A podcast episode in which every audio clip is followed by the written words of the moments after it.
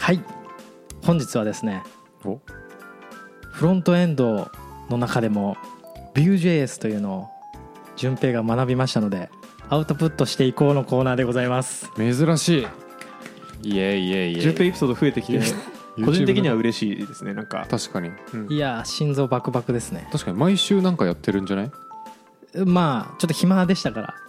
あ の夏休みのね夏休 夏みみ休たいみながあったわけねはいはいはなんでまあちょっといろいろ勉強してて、いうんまあまあはアウトプットしてさらに定着させようというおおところであの素晴リらしいスリスナー向けというより僕のエゴでやっていますね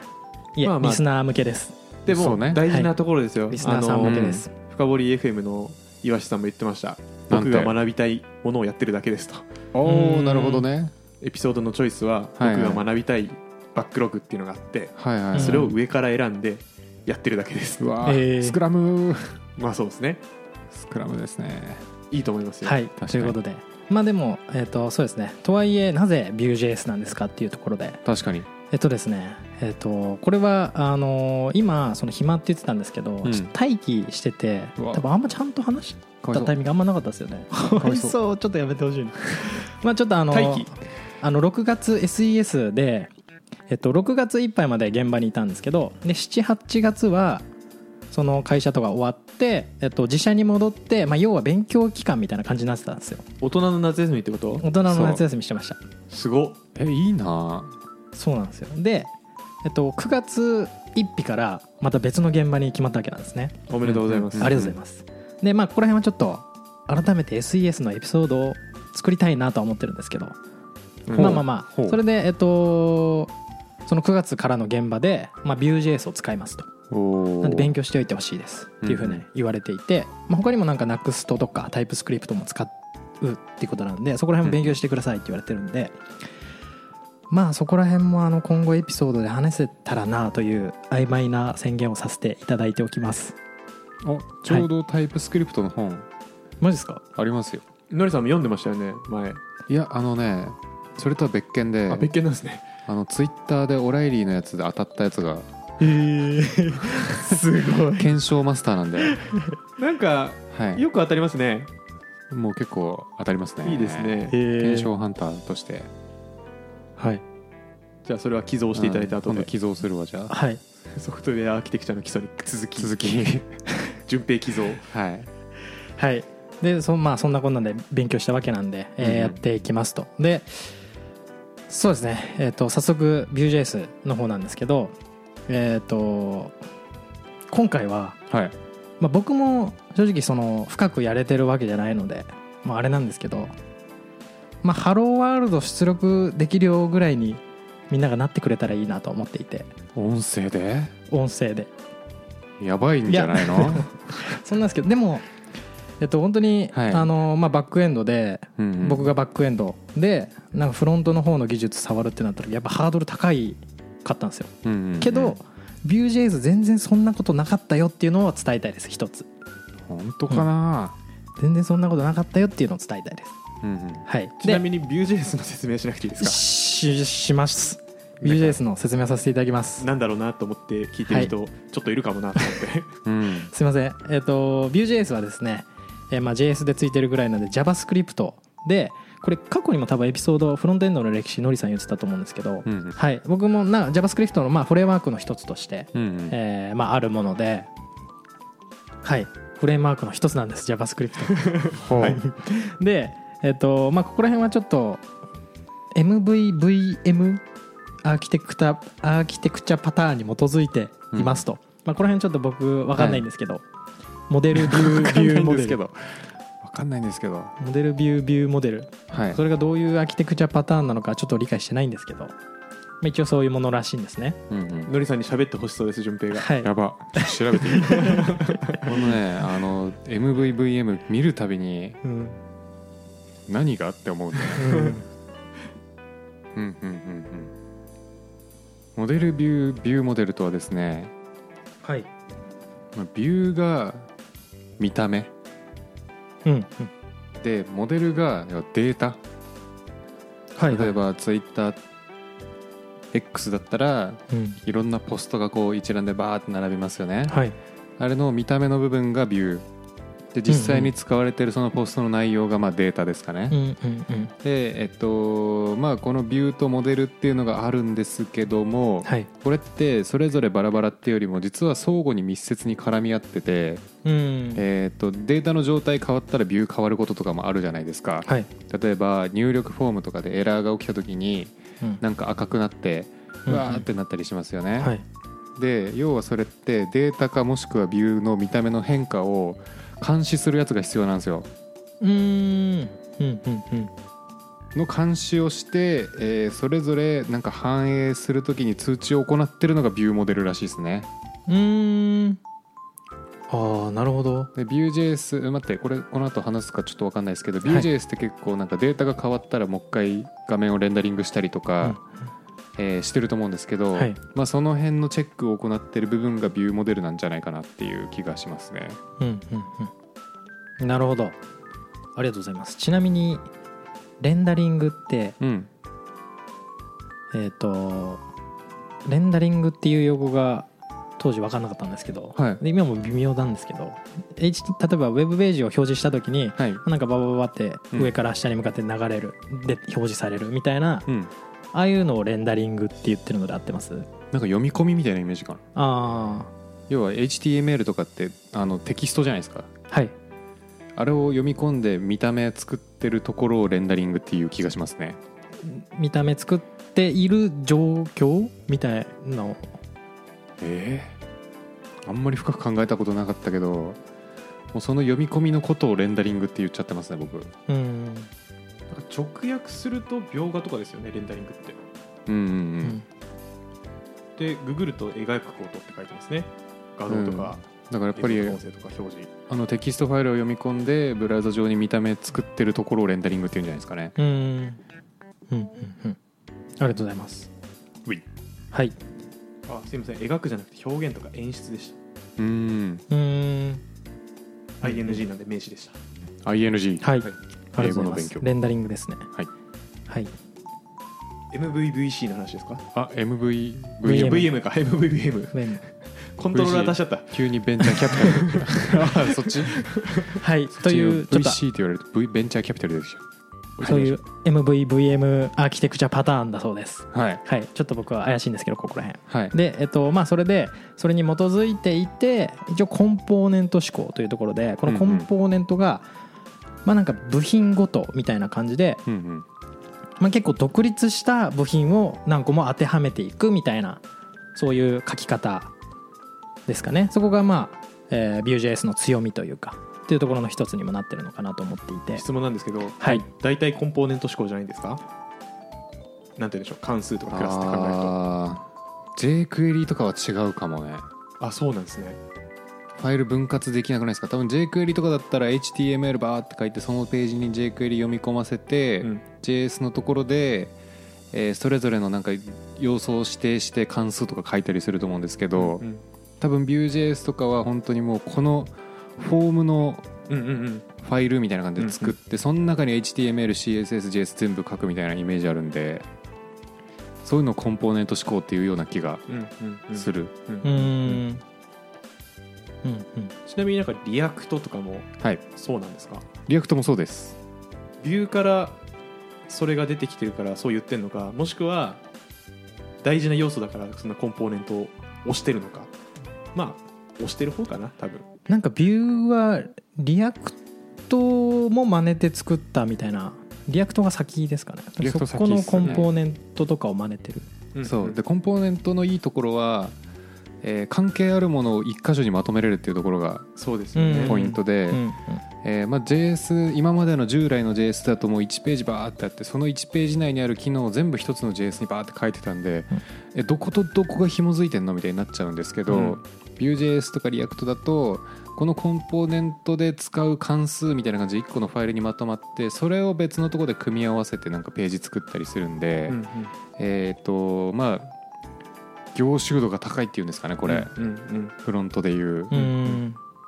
ていう状態を作れて非常に管理しやすいよね管理しやすいですねってうのがありますねすいません 2回目ですトワイス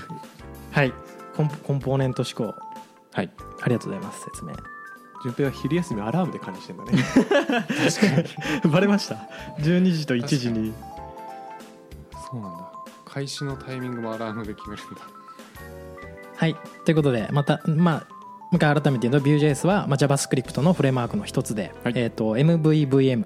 のアーキテクチャ、アーキテクチャパターンに基づいていてコンポーネント指向ですとうんういうんところになってます。はい、で、えっと、Vue.js の、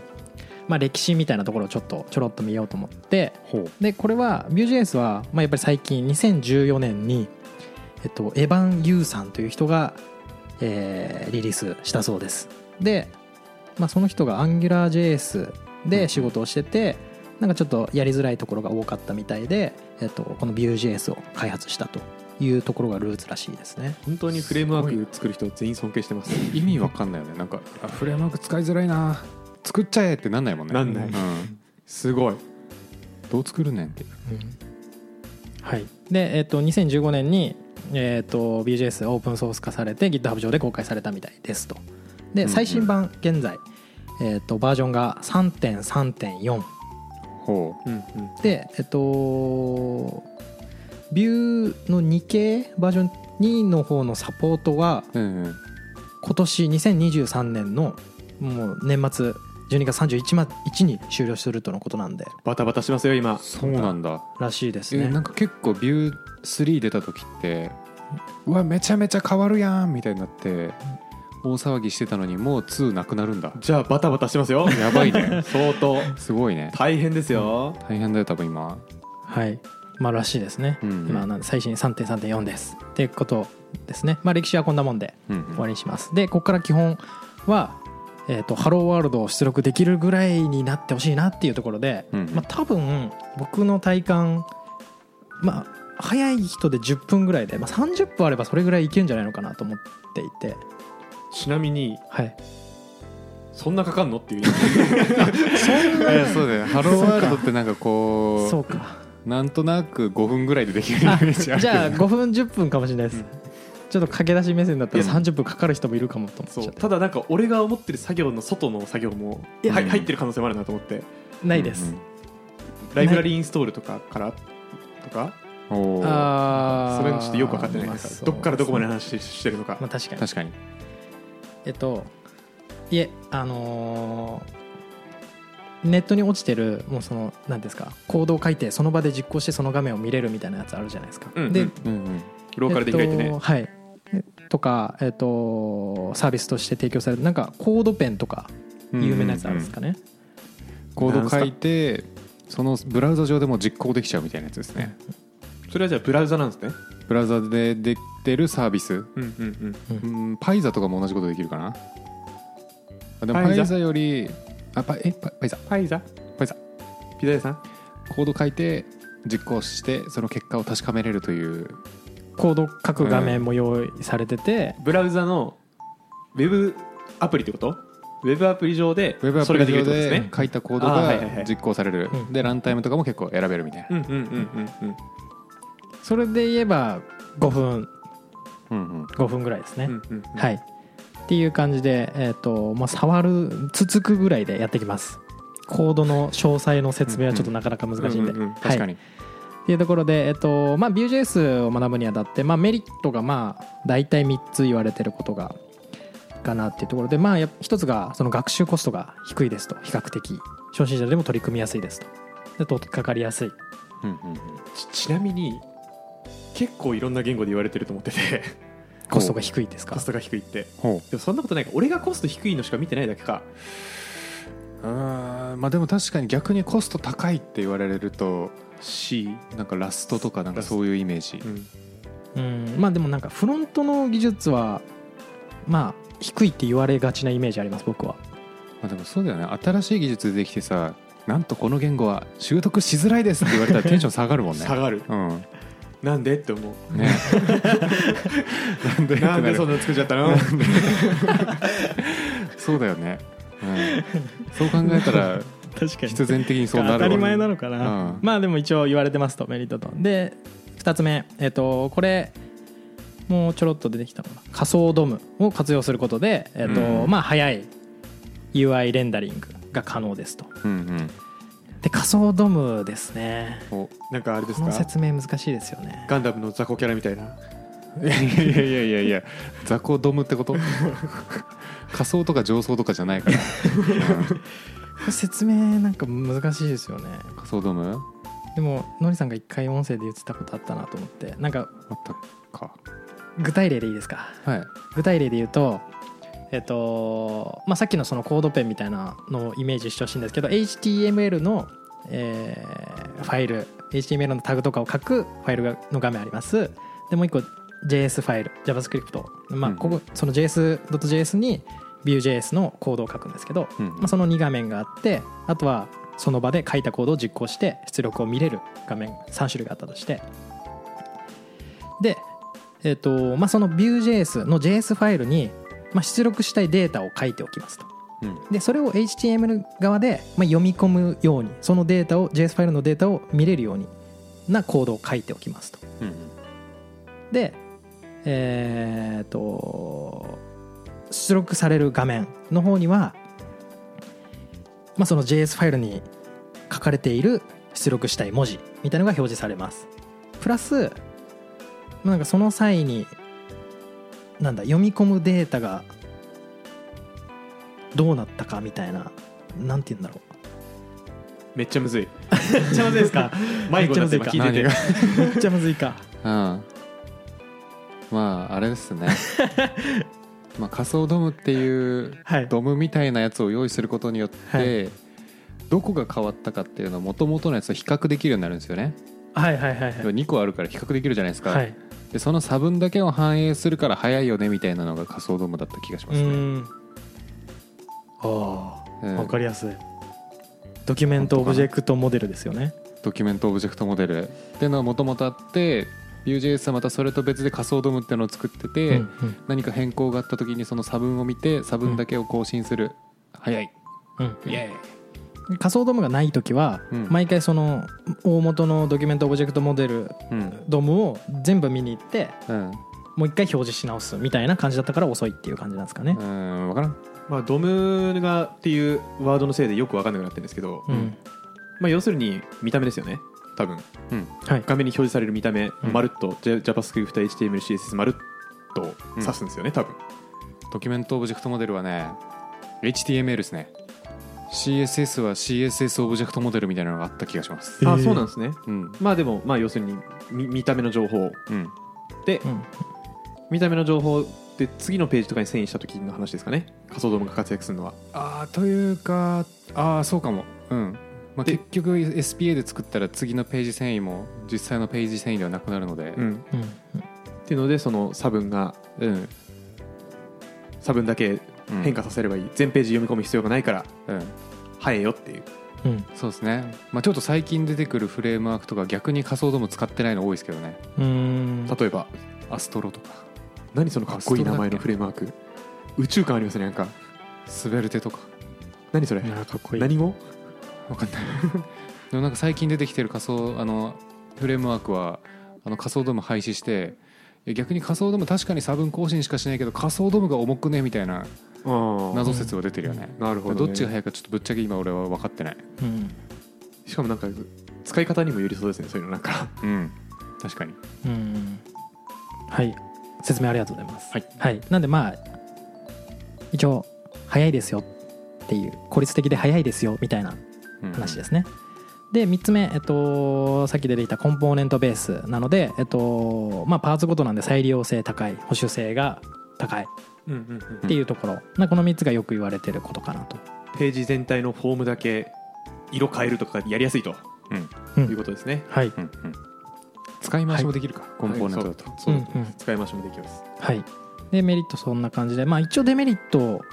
があるとすると、まあ、ドキュメントがまだちょっと少ないみたいなえーそうな言わんだれてこんまなに立すってんのにえあーんまり多くないみたいな言われてますね、そうなんだは JavaScript 界で言うと最弱みたいなえーマジドキュメント量ドキュメント量で戦ってんのい、あとは、えっと大規模なプロジェクトには不向きそうなんこれはなぜなのか僕は分かってないですけどあ分かったわえそれあれだよね多分リアクトとかと比較してってことだよねまあでもそういう話だと思いますよさすがにそうそうだよねうんなんでですかえーとですねビュー、まあ、ちょっとこの後出てくるかもしれないんですけどデータを確か双方向バインディングみたいなことしててうんうんえっ、とあれなんですよね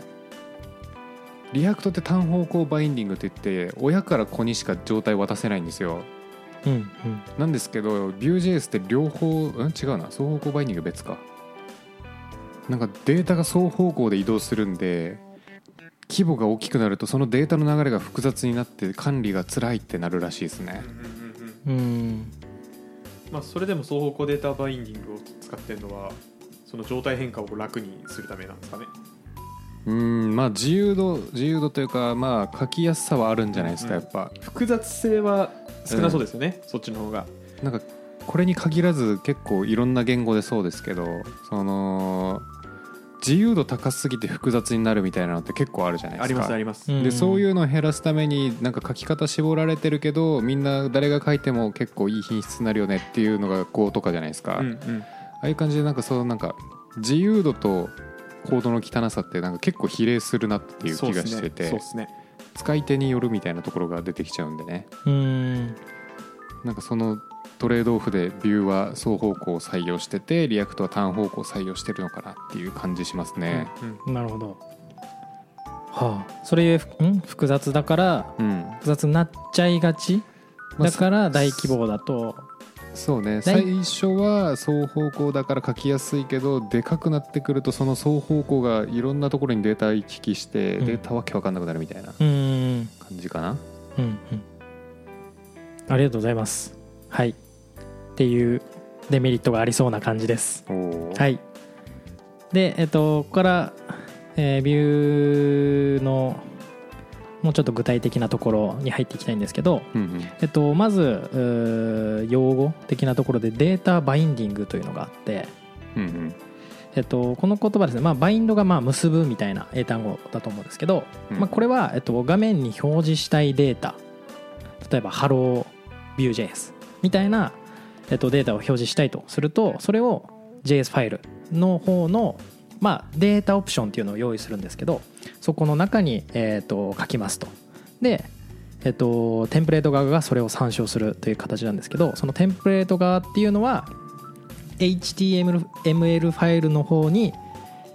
えー書く、まあ、例えば何でしょうインプットタグうんうんがあってその中にこう Vue.js の方を読み込むためのなんかディレクティブみたいには書くんですけど、まあ、そういうのを含んだ、まあ、HTML の、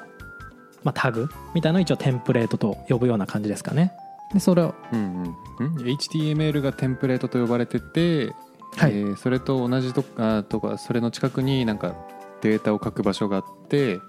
近くあの JS ファイルの方にはい、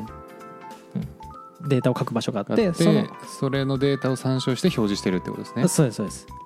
はいほっていう、まあ、結びつきこれがまあ大体これがデータバインディングみたいな呼び方をされてますとでうああなるほどね、はいテンプレートの中と、まあ、表示する場所と実際の値が別々のところにあるけどそれを紐付けてるよねっていう意味でバインディングって使ってるってこと ですか。はいわかりやすなるほどはいでえっ、と必要最低限のコードを若干説明するんですけど、うんうんえっとまず JS のファイル JS ファイルの方に、まあ、変数名みたいなのを宣言するようがあって、うんうんえっと、基本的にはコンスト CONST コンストで変数名あってイコール、えっと、view.createUp みたいのを呼び出すんですねうんもうこれはもな、うんかアプリ作りそうですねはい、これもうそういうもんなんですけどでこれの中にそのさっき言ったデータオプション HelloViewJS とかっていうのを用意する形なんですねうんうんでこのコンスト変数名イコールビュードットクリエイトアップっていうのがあって、えっと、その中にデータを書きますでそれが一つの塊があって例えばその変数名をアップ APP とした時にその APP は、えっと、その APP をなんかこう使ってその HTML 側そのテンプレートと結びつけるんですよねマウントするというか、で、えっと、例えば HTML 側に div タグがあってうんうんそこに APP という、えー ID を振りますと ID はいそれはあれですか HTML タグのクラスとか ID の ID ですかはい かいかい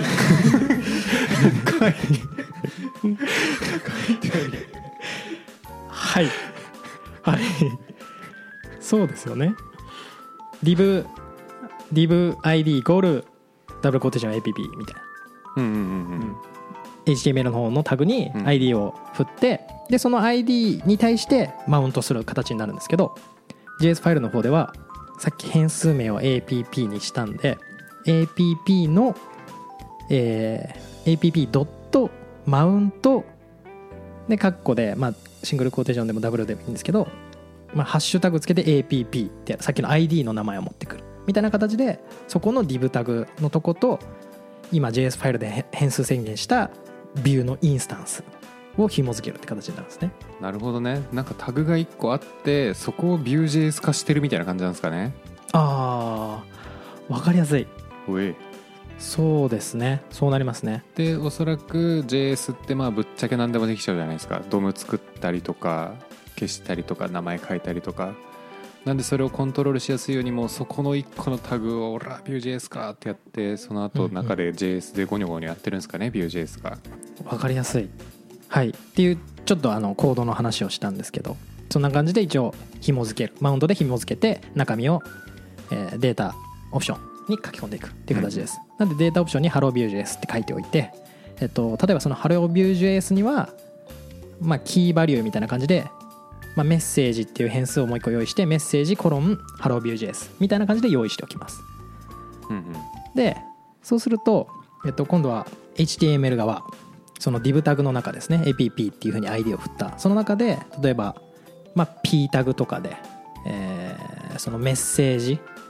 さっき用意した HelloViewJS のキーのメッセージを呼び出すんですけど呼び出すと、えーそれを読み込んで、えー画面に HelloViewJS って出てくるような形ですうんうんちなみに HTML 側の書き方としてはあの波括弧みたいなのあるじゃないですか波括弧を2個つけて、うんえーメッセージ波括弧閉じを2個つけるこれマスタッシュ構文って言われてるんですけどおーマスタッシュマスタッシュおひげかっこいいななんか口ひげあの波括弧が口ひげみたいな感じそうですなけどんだそうなんです、へええマスタッシュって単語が口ひげって意味なんですかはいそう顎ひげビールドであそうなんですか顎がそうなんですね顎ひげと口ひげ違ったはずへえへえ面白い話聞いたムッシュなひげだよねュ、うんはいマスタッシュ構文で呼び出すというような感じみたいですね、これでもう HelloViewJS うん出力できましたおうもうこの秒ですね5分ぐらい5分10分、おうまあ、一応 HTML の方でそのどのバージョンの Vue.js を読むかみたいなのはもちろん書かないといけないですけど、うんうん SRC ソースイコールみたいな感じでのはありますけどうんまああの文字を呼び出すだけだったらそんな感じで書けますというような感じですなるほどはい暇人プログラマーの週末エンジニアリングレッスンからお知らせです5月11日土曜日14時半から日本橋ラクーンビルでポッドキャストの公開収録ライトニングトーク会を開催します詳細はチャンネルの説明欄にあるリンクもしくはコンパスで「暇人プログラマー」で検索をお願いしますたくさんエンジニア仲間を作りたい人集まれー懇親会もあるよなんかフロントエンドの話を聞いてていつも思うんですけどうんハローワールドをするのにファイル2個も書かなきゃならんのかっていうああ、うん確かに、のはなんかねバックエンドエンジニアとしては思うけど、うんまあ、しょうがないんですけどしょうがないんですけどまあ確かに、ね、出す出るのは HTML だからね、うん結局、うんまあ確かにうん、めんどいなって思う確かになあとまあ今のところまあデータが表示されただけなんで何が便利なんてちょっとなってるけど そうねですねはい、まあハローワールドはそんなもんですよねそうだよねはいでまあ今のがデータバインディングみたいな結びつきはいうんを示すような一例でしたうんはいでここからはもう一個、えっと大きな要素、えっとディレクティブというのをやりたくてディレクティブはいディレクティブは、まあ、日本語で言うと指示みたいな感じですかねそうなんだおーディレクターって指示出す人みたいな感じなのかなディレクションみたいな話ディレでクすションねははいはいはいまあ、っていうところで、えっと、これは、えっとまあ、特別な属性というか書き方としてはビューの V V ハイフン、えーなんかいっぱいあるんですけど例えばうんう V バインド V if V 小 V4 とかいっぱいあります、ここはもう本当にえっと、実装するってなったらここら辺はいろいろ調べてうんこんなのあるんだっていうふうにやっていく部分になると思うんで主にこういうのを書くことになると思いますで、えっとまあ、その指示を出すっていうふうな名前の通り、えっと、今言った例えば VIF みたいなところでこの V- なんとかっていうのは HTML の方に基本書くものですうんうんうんでえっとまあ、例えば P タグ、えーなんだ小なり小なり P でスペース、えっと、V-if うんイコール、まあ、ダブルコーテーションシングルコーテーションで、まあ、JS ファイルの方で用意しといた変数名、うんううんんまあ、トトグルとかしといてトグルの方 JS ファイルの方にそのトグルは、えっと、フォルスなのかトゥルーなのかっていうのを用意しておきますうっんていうような感じで V なんとかっていうのは HTML 側にいっぱい書いてまあ想像つくと思うんですけど if なんで、まあ、その true false で、まあ、例えば表示するのかしないのかみたいな false の時は画面に表示しないし true の時は表示しますとかめちゃ質問じゃないや素人質問なんですけど、もうフロントエンド触らなくなってしばらく経ちすぎてうん本当に超素人質問で恥ずかしいところなんですがはい、 if JavaScript 側で書けばよくねえかって思うんですが HTML 側で書く書くメリットって何かあるんですかあれじゃないですか JS 側で書けるのって結局 True か False だけなんで、うんえーっとタグを表示非表示とかなんか表示させるタグ変えたりとかできないじゃないですかあーあなるほど HTML 側に書かない HTML と側のタグの操作ができないのかあそうそうそうそうそうそれは確かにそうかもしれないうんいやんああでもそうかなんかちょっとすみません JavaScript 側でうんの出力として HTML 出すことはできないんですねできるじゃあそこでタグ変えれそうですよねだけど、まあ、ちょっとコード的にはあの手続き的になっちゃうっていうのはあるんじゃないですかあーのなるほどリアクトのメリットでもあったんですけどあリアクトだっけリアクトとかもそうなんですけど、まあ、基本的にその宣言的にコードをかけるっていうのがすごい便利でうん、うん例えば H1 タグ作りたかったら H1 って書けば H1 タグ書けるんですよ JS 上でもうんうんうなんんですけどもしそれを JavaScript でやるってなったらなんかその親のクラスを document.getElementById みたいなのに取得して、うんうんそれにクリエイトエレメントみたいなのでなんか要素作んなきゃいけないんでそういうの一気に書くとしんどいよねっていうところで Vue.js とか React が出てる感じはあるんでうんうんうんまあ、その宣言的な UI の中で条件分岐書けるっていうのがまうあんメリットなのかなってなるほどいう気がしますね。そういう設計思想なんですねうん抽象化のレイヤーの切り方がそうなってると、うんうんありがとうございますうんはいっていうのでもうディレクティブっていうのがありますと、V- なんとかここはいっぱい調べて書きましょう使いこなしましょうって感じですうんはい一つの大きな要素で次もう一個えっとコンポーネント、うんまあ、コンポーネントメソッドみたいのが JS ファイルの方で、えっと、使うことができて、うんうんまあ、これは、えっと、自分で命名できるえっとタグみたいな感じですかね HTML 側のタグオリジナルで作れるってオことリすジかナルで、はい、作れる例えば HTML の「HelloViewJS」みたいなタグを作れちゃうってことなんですよねでそのそのタグは呼び出した時は、えー例えばもともと「HelloViewJS」っていう風な文字を出力するみたいな中身を実装してうんうんそういうタグを作れるそだからななんでタグを HTML 側に書いただけで文字として「HelloViewJS」と出力されるみたいな別で作ったコンポーネントを読み込んでるみたいな感じですかはいそうですね JS ファイルの方で作ったものを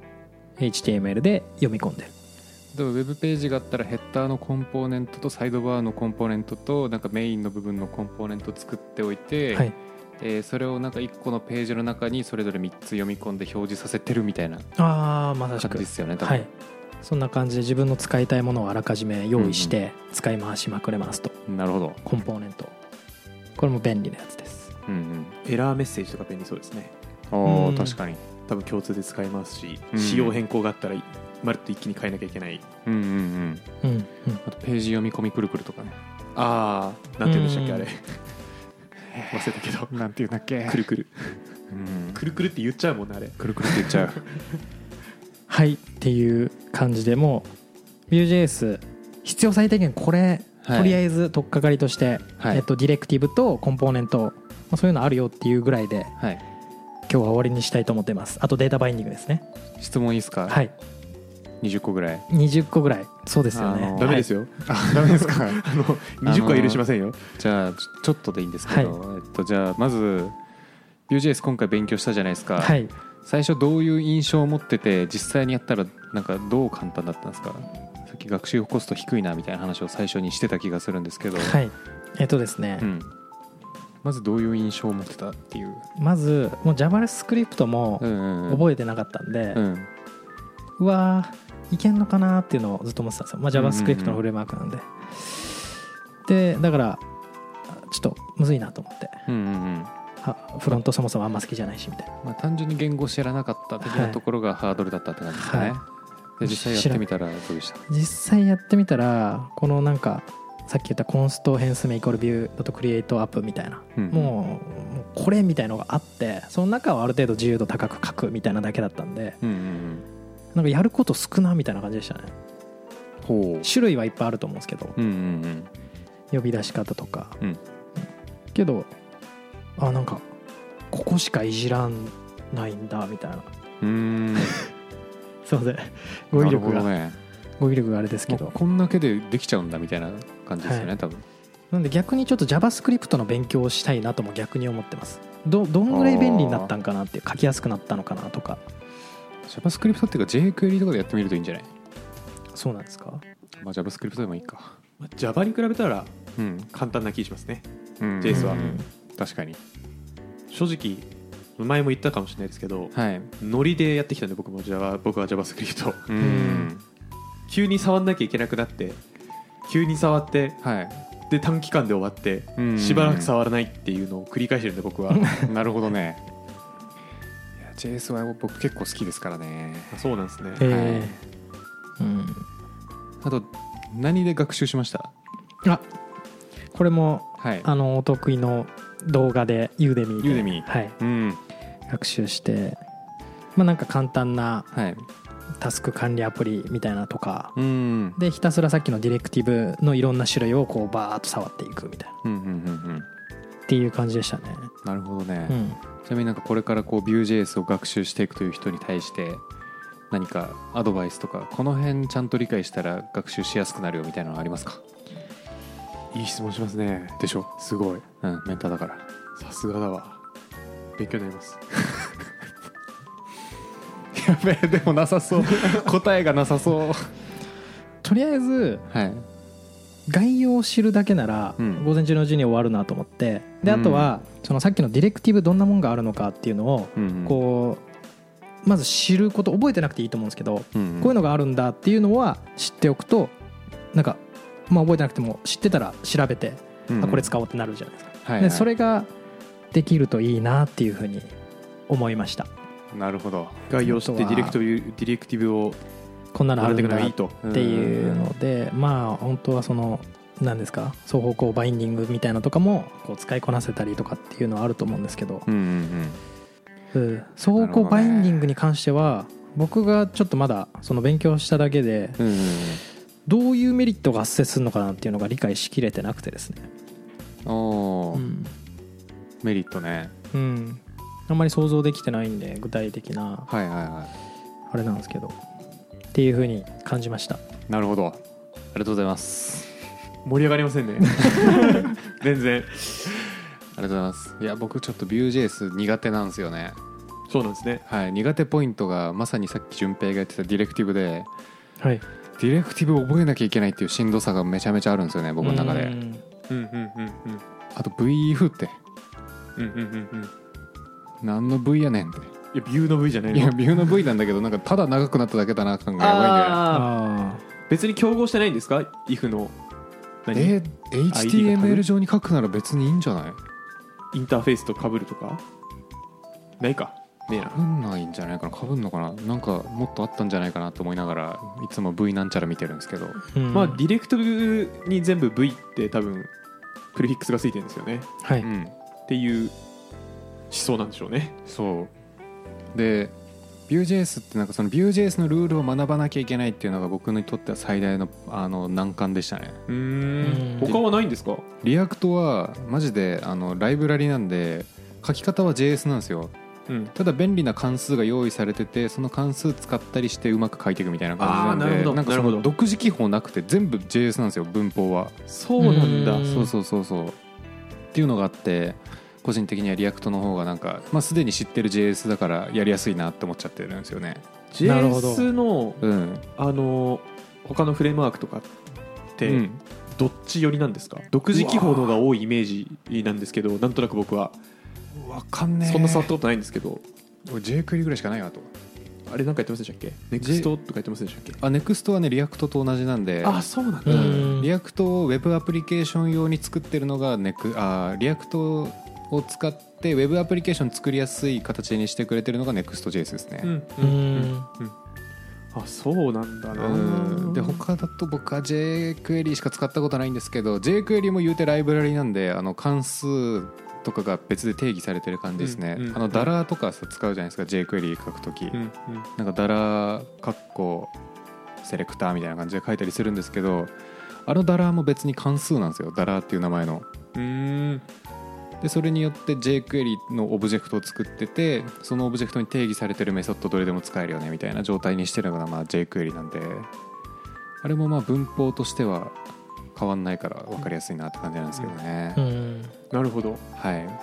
結構僕は JS ビュー JS から入ったんで、うん、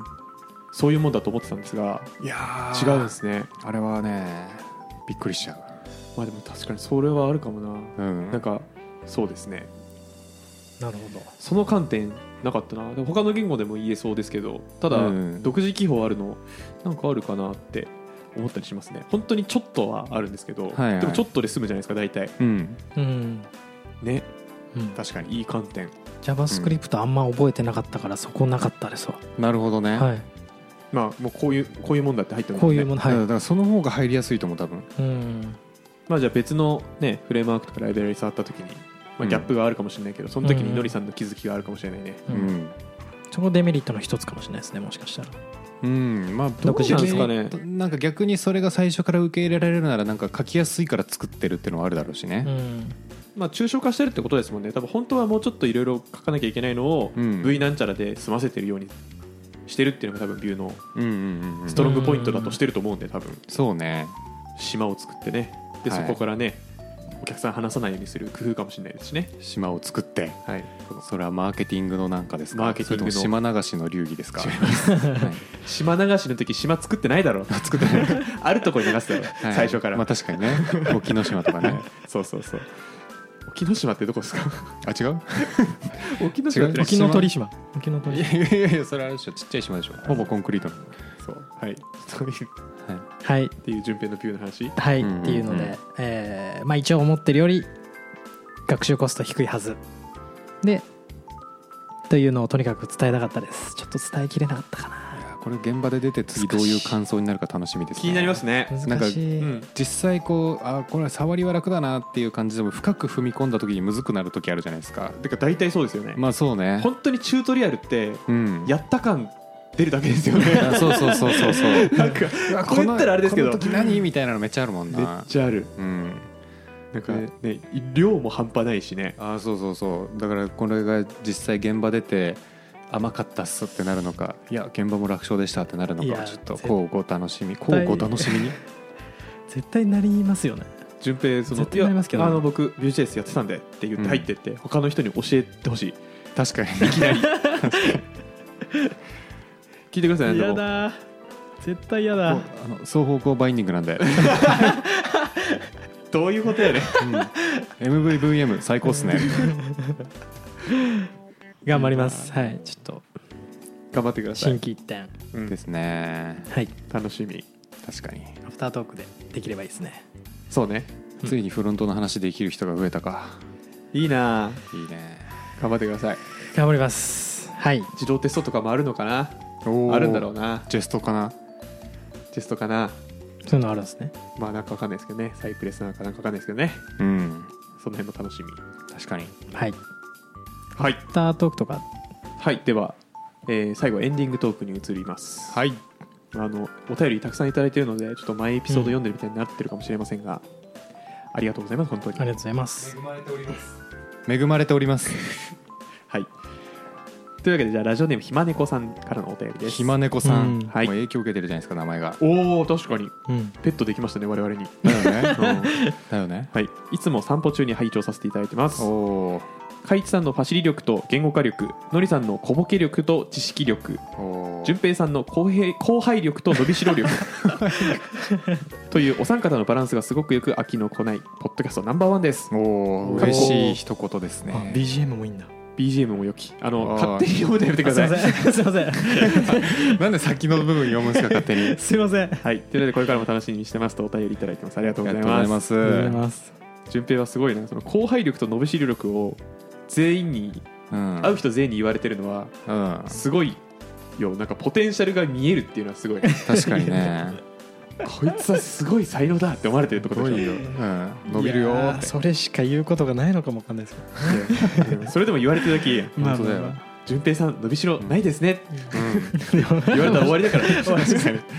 確かにそれメンバーチェンジだそうだいや分からないです俺らからしたら、うんそっちの方がいいかもしれないああなるほどねなるほどね難易度高い方がやっぱねためになるからそうねそうはいっていうのではいえーポッドキャストで話してほしいこと、えーお三方バックエンドエンジニアが思うフロントエンジニアへ思ってることかっこよしあしなどがあればお聞きしてみたいです、うんうんで、うんこれだけは最低限知っててくれかっこ API 関連とかうんうんこの人とは仕事しやすいなとかっうんうんていうお題いただいてます、うんうんちょうどちょうどねフロントエンドの技術のエピソードやった後、はいいいテーマですね僕からいいですかあはいどうぞあんまりないというかえーっとですねフロントとバックエンドでこうなんかがっちり分けて仕事をしたことそういう現場だったこともないですし、うんまあ、技術的なところも正直ちょっとよくわからないので、うん本当あの話しやすい人だったらいいなっていう感じになっちゃいます僕はうん本当にうんうんそうですねそんな感じですもうそれだけになっちゃいます僕は、でも人柄超大事だよね超大事うん、うん超大事じ超大事だよ絡みづらいやつとか嫌だもんな、まあそうですねゃあ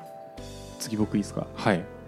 えっと僕はうんコミュニケーション取りやすい人っていうのは、まあ順平と一緒なんですけど、うんうんちょっと毛色が違くて、おうえっと、情報のやり取りっていう意味でバックエンドとフロントエンドの間で情報のやり取りあると思うんですよ、うんうん例えばバックエンド側からすると、うんオープン API の設計書ではい叩くエンドポイントを明示的にうん示してあげる、うんこれがないとやっぱフロントエンド開発しづらいとうんうんいうのがあったりじゃあそのオープン API のフロント、えっとエンドポイントを設計するために必要な情報なんだろうかって思った時にうん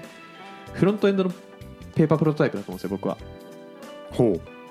フロントエンドの画面案がこういう風になってる、あ表示するデータはこれだ、うんじゃあデータベースにこういう情報を入れなきゃいけないし、うん API はこういう情報を返さなきゃいけないなっていうのがあると思っててはい、うん企画とかそういう要件を定義する人と、えー目に見える形で、うんえー、とプロトタイプを作り、うんうんそのペーパープロトタイプをバックエンドに展開できる人おうおんこれが僕がいいなと思う人です具体的すごいてかこれがやいいですねこれがないとしんどいです僕ははいはいはい、うんでんだからアンチパンダーンで言うとえーウィルもなくうんバックエンドの設計待ちの人はしんどいですなぜならうーんその時どうするかっていうとバックエンドの人がなぜか企画の人とやり取りをしてうんうん画面をない画面を逆算してうんうん画面もちょっとイメージしながら、はいはいえっと、バックエンドの設計しなきゃいけなくなっちゃうんでうん、ううん、それって順番おかしくないかとか効率よく悪くないかって思っちゃいます僕は確かにえちなみに海地の職場だとフロントエンドの人がその画面の見た目作ってるんですかそうですねへーデザイナーいなくてそうあなんだんまり UI デザイナーの人がいなくて、はいはいはいフロントエンドエンジニアの人がデザインすることが多いですねあーそあのうんなんでしょう結構ビーム系なんで僕うちはうんうんうんそんなデザイン凝ってない、あそういうことかはいっていうのがまあ良くも悪くもって感じですうんうんうんうんいやそうなんかフロントエンド結構デザインも触らせられがちだけど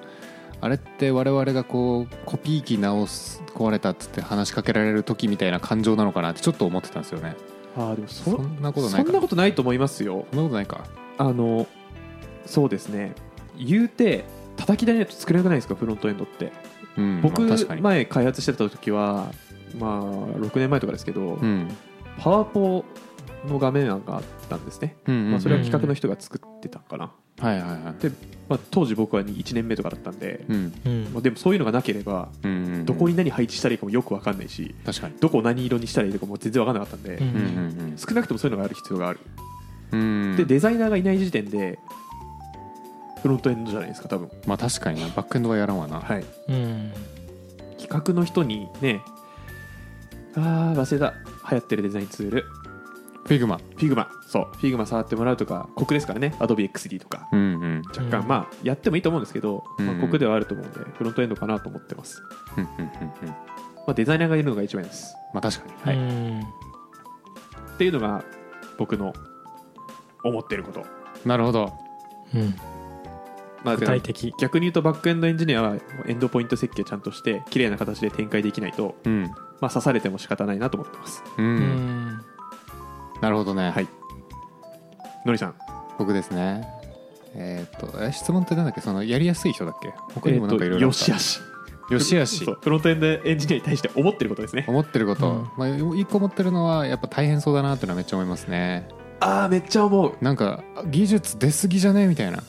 そうねうん本当にそうこ思のうキャッチアップやるのちょっとしんどいなっていう気持ちで見てるんで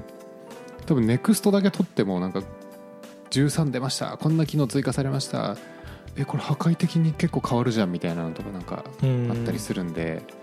うわ大変そうって思いながら見てますね僕もその観点あってはいテストが重い前も言いましたけどうーんバックエンドよりもテストが重くて確かにそれも大変そううんあるねでブラウザもねうんバックエンド API なんてねクライアント1個で試せばいいんだけどそうそうそうそうそうフロントは Chrome、Firefox、Safari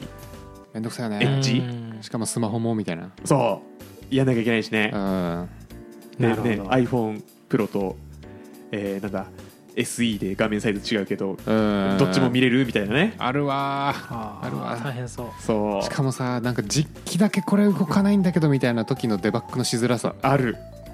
謎うんそういうのはね大変そうだなって思いますね確かにそうなんですよなんで僕はまず大変そうだなっていうのとあの感謝しておりますって感じですねそこには、そうですね確かはにい、本当に感謝して頑ま張っすねていただいてで、えーこういう人だと仕事しやすいなって思うのはなんかこうウェブサイトの表示の流れというかああいう仕組みまでちゃんと知ってる人がやっぱ嬉しいなって思いますねそれはなぜですか例えば開発途中というかなんかそのじゃあ新しくプロダクト作りますよってなって、うん API とクライアントで分かれてますとうんで、えー、と Docker で動かしてて、えー API が進みました新開発進みましたとでクライアントの人が API 叩いたけどなんかエラー返ってきましたみたいな感じで質問来るんですけど、うんあのーまあバックエンドの作業進んでマイグレーション必要だったんで、はいはいはい、まあ、マイグレーションローカルで実行しないと動かないじゃないですか。ああーはいはいはいはいなんかそういうのとかって全体の仕組み分かってないとこう気づけない部分だなと思ってて、そりゃそうですよねうんなんならエラー分見たら分かりそうですよねこのうん、このレコードねえよみたいなエラーが返ってきてるってことですよねあそう多そう分そうそうそうデータベースの500系のなんかわかんないですけどそうなんですよだからこうなんかまずバックエンドの知識も多少あってほしいなっていうのと、あとはあれですかね HTML 間違えた HTTP とかちゃんと知っててほしいですかねどの程度ですかなんか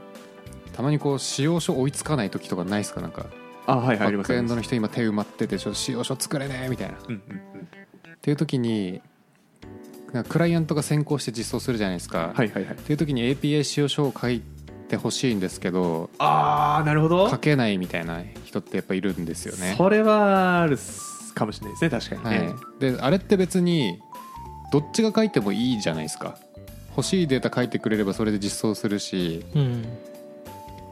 でいいのかなと思ってるんですけど、はいはいはいそれできないとちょっとスムーズに進まないなって思っちゃいますね。まあねうんできたらまあもちろんできた方がいいですねうん確かになんでフロントの技術尖り散らかしてるっていうよりもなんかこう薄くバックエンドまで知ってるよっていう人の方がなんか